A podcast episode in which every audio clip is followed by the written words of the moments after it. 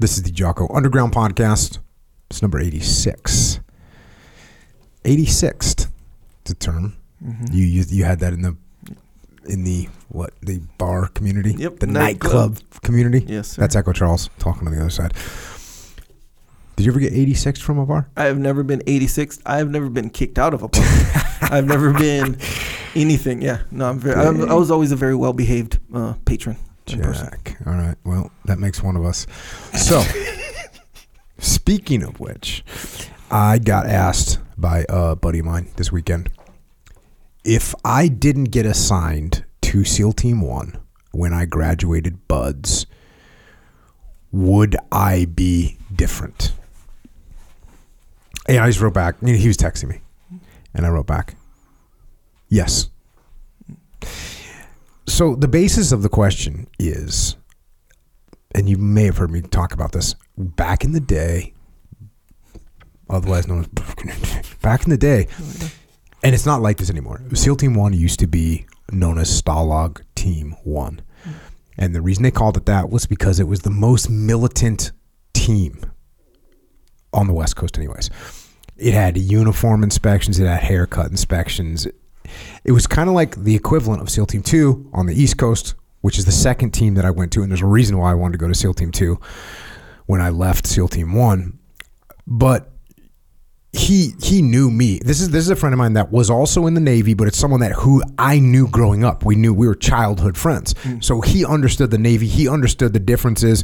He'd actually been to Coronado, understood, you know, the Navy, understood the, understood that the different teams had different cultures. Hmm. And so he knew that uh, SEAL Team One was kind of regarded as like the strict of the SEAL teams. I remember so at some point he had this was back in the '90s. Back in the '90s, he had, like saw some picture and it was some SEAL, and he had like a skateboard sticker on his gear, right? Skull skates, by the way. I don't know if they're still around, but he was kind of like, "Whoa, that's kind of crazy." I go, "Yeah, it's not. They're not from SEAL Team One." I kind of was like, "Hey, bro, we're, we're not doing that over here." So, this friend was asking me, "Do you think you'd be the same if you didn't go to SEAL Team One?" And the answer to me is no, which seems obvious because I was young and impressionable, impressionable, and malleable as a 19-year-old BUD/S graduate checking in to Team One. But I was also, and this is sort of just the kind of known factors of my life, is I was a rebellious kid. I have a rebellious streak. I've always had a rebellious streak. I have that psychological reactance, don't like to get told what to do. I've told the story about the fact that when I joined the Navy, my dad was like, You're going to hate it because you hate authority and you don't like listening to people. He's 100% right. He was 100% right. So I was a rebellious from birth, had that rebellious streak. I grew up, I was way into hardcore music, very rebellious attitude, the hardcore attitude. Listen to Cro-Mags, listen to Bad Brains, listen to Agnostic Front. That's what I was doing anti-social, anti-societal. I was outside the realm. And so, what turns out, well, the way it turned out, I think I actually got what I needed from SEAL Team One. I think that if I would have been at a team that had inherently a more rebellious attitude, I would have been totally out of control. I would have taken that and be like, oh, that's what we're doing? okay, I got it. So if I went to a team that would have been more laid back, I would have been like, oh, it's cool to have long hair. Cool. Oh, it's cool to be a biker. Cool. Oh, we're fighting everyone. Like, okay, right on. And look, SEAL team, all the SEAL teams had some of that stuff going on. But when I went to team one, there was at least a, at that time, there was an underlying culture of military professionalism, like an underlying culture. I mean, I, when we got there, we were going on our first run as new guys, and one of my buddies wore a visor. You know what a visor is? It's like a hat Yeah. without a thing. Yeah, right? without the top. yeah, without the top. Oh yeah. Well, that's not part of military uniform. And the Master Chief, Master Chief of the command, so like the senior enlisted guy there, sees him, walks up to him, and says, like, if you ever wear a visor again at SEAL Team One, I'm gonna have you sent to the fleet. I, I was like, God, like that was insane. Like thinking about getting sent to the fleet after you graduated from BUD/S and checked into a team, and now you're getting sent to the fleet. Like this is insane. And he's and he's a master chief, and he means it. He wasn't like trying to be hyperbolic. He was serious. Like I will send you to the fleet if I ever see you wearing a visor again. So military professionalism was held in high regard. And there's a chance that I could have like rebelled again. That like this place sucks. But like no, because I was it's weird. I was rebellious, but I was also young and malleable. Like, mm. okay, that's that's what the master chief is saying. That's what we're doing. We're, we're wearing the right uniform. That's so I think it helped me.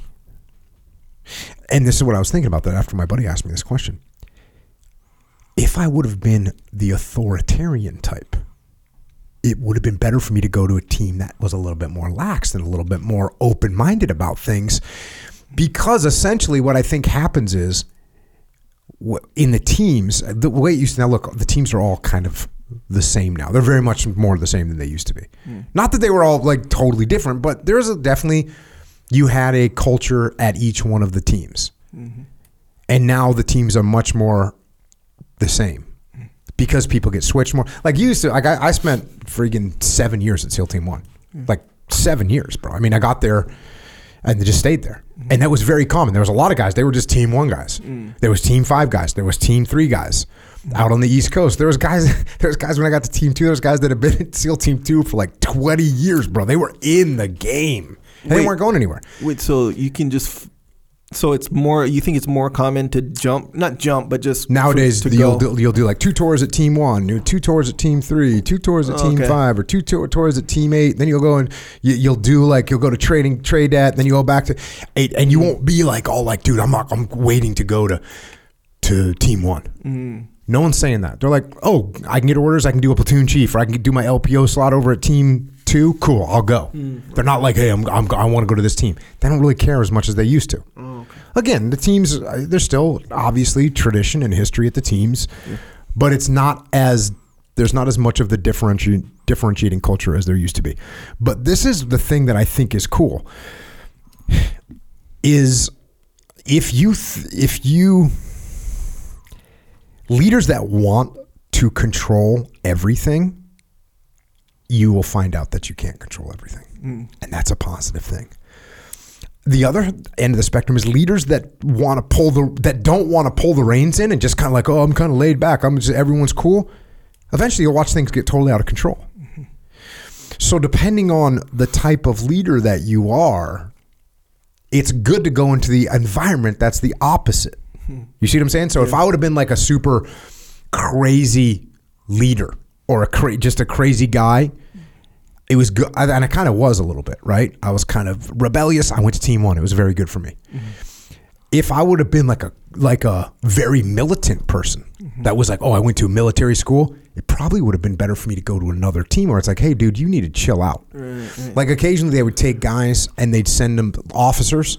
They'd send them to Ranger School. And Ranger School's totally militant, totally strict. And sometimes they would come out of that and it would enhance their militaristic attitude. Yeah. And you'd be like, bro, this ain't the Rangers. Yeah, yeah. Like you don't we're not doing that. And some guys were so wild, you'd have to send them to Ranger School, and it was good for them because they'd be like, "Bro, this is the military. Yeah. You're not just able to do whatever you want." So I got put into an environment as a rebellious, cocky kid that kind of corrected that attitude. And if I would have been a militaristic tyrant, if I would have been a militaristic tyrant type of guy, mm-hmm. team one would have been good for me in the short term. Like, like I would have been like, heck yeah.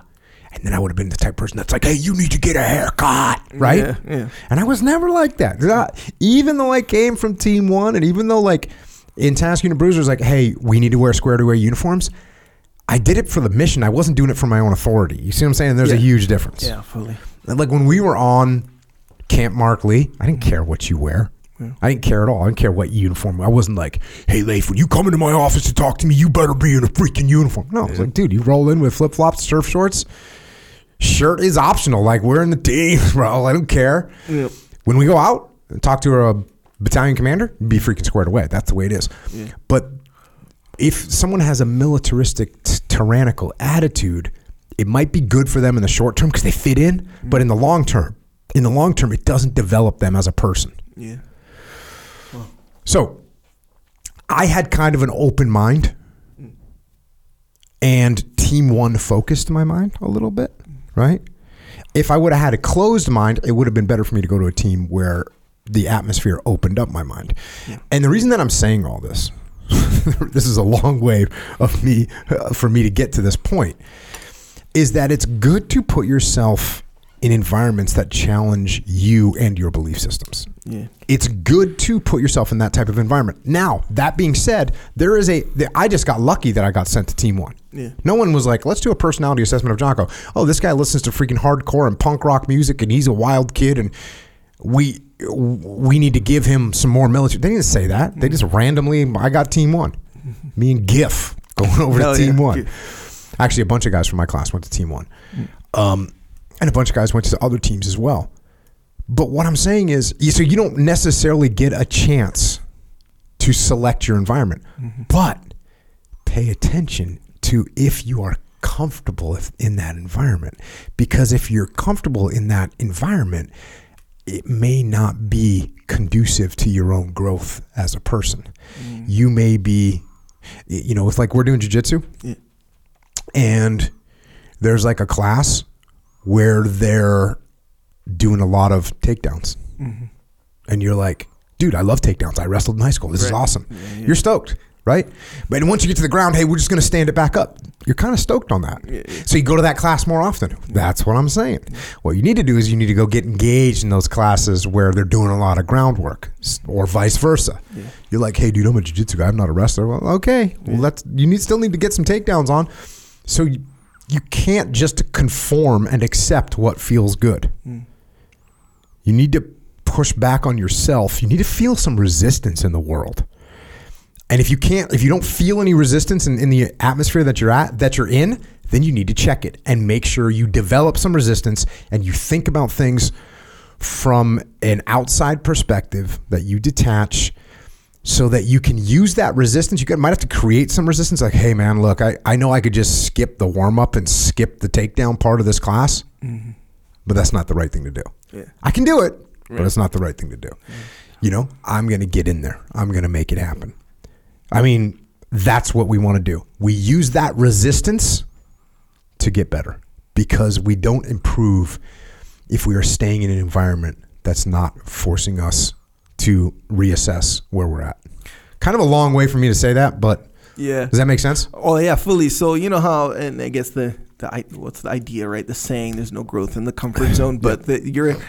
It was interesting. I never really thought about this n- until right now, like this very specific thing. It might have mm-hmm. been came in my mind before, but not really think about it. Where you're talking about from a physical perspective, like physically placing yourself in an environment or being in an environment that challenges you outside of your comfort zone, like even like a day to day or just like just in life. You see what I'm saying? You ever watched the movie American History X? Yes.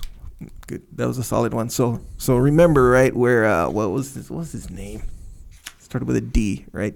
Was it Darren or I don't know. either the main character, Yep. Ed, Ed Norton? Ed right? Norton. Yeah. So he goes he goes to jail. You know? Yeah. Um, and he's a white supremacist dude. He goes to jail and he does not like black people at all. D- dislikes on obviously white supremacy. You, He's know, a you, white know- you know the gig. All right, so he goes and he gets paired up in the laundry room, right, with the black guy. Yeah. And this black guy's like, kind of on the surface, like real stereotypical. He's talking a lot. He's doing all this stuff, and he's like, he doesn't like him. He won't even say one word to him. But he has to work in that environment. Got to work with him. So over time, because the guy's talking, he's making jokes, all this stuff. Over time, he kind of like, essentially, in a nutshell, Slowly opens his mind. slowly opens his mind. Maybe these black people aren't as bad as I thought, kind of a thing. This ob- you know this one right here. He's making jokes. We're actually and they become friends, and his mind slowly gets open. He gets to stretch like that. Mm-hmm. See what I'm saying? But physically being in that environment, you're right, man. Mhm. You're right. It's funny. Like with I used to go um, to competition training with Dean Lister at other schools, Mm-hmm. and that's kind of the same gig. Yep. Where you know when you're a stranger in a Oh yeah, they're gonna bring that heat. oh, they're bringing that heat. If you're a teammate, if you're target practice. Like you're a Yeah. target. You might Oh, as well yeah. just be a grappling dummy. Yeah, and there's more stuff on the line too. So like think about it. In your Mm-hmm. back in our competition days, mm-hmm. you come to the main spot, you come to victory for competition training, you know the guy, I'm Jocko, Andy, all mm-hmm. these guys, I know these guys. You know, so there's no there's an element of comfort in that, no mm-hmm. matter how hard the training is. But you go to the if you're a stranger in another, you know, academy and they're doing competition training, that level of comfort is gone, straight up gone. Yeah. But you get used to it, and you can actually feel it when you go back home to victory. You're kind of like, oh, this is like real kind of cruise. It's easier, to be honest with you, and it's more from a mental standpoint. Right, It's right. easier. Unless you're a foreigner coming into victory, and then you're like, oh, these guys are out to get me. Oh, right, which is the same gig, just flipped around. just yeah, flipped exactly right. So yeah, you apply that kind of in life, where yeah, put yourself in those physical, Mm-hmm. Physically put yourself in those. The, the weird thing too is, and we covered this on the psychology of military incompetence, but a lot of times people that are attracted to. So that is a little excerpt of what we are doing on the Jocko Underground podcast. So if you want to continue to listen, go to jockounderground.com and subscribe. And we're doing this. We're doing this to mitigate our reliance on external platforms so we are not subject to their control. And we are doing this so that we can support the Jocko podcast, which will remain as is, free for all, as long as we can keep it that way. But we but we are doing this so we don't have to be under the control of sponsors. And we're doing it so we can give you more control, more interaction, more direct connections, better communications with us. And to do that, we are we're building a website right now where we'll be able to utilize to strengthen this legion of troopers that are in the game with us. So thank you. It's jockounderground.com. It costs $8.18 a month. And if you can't afford to support us, we can still support you. Just email assistance at jockounderground.com and we'll get you taken care of. Until then, we will see you mobilized underground.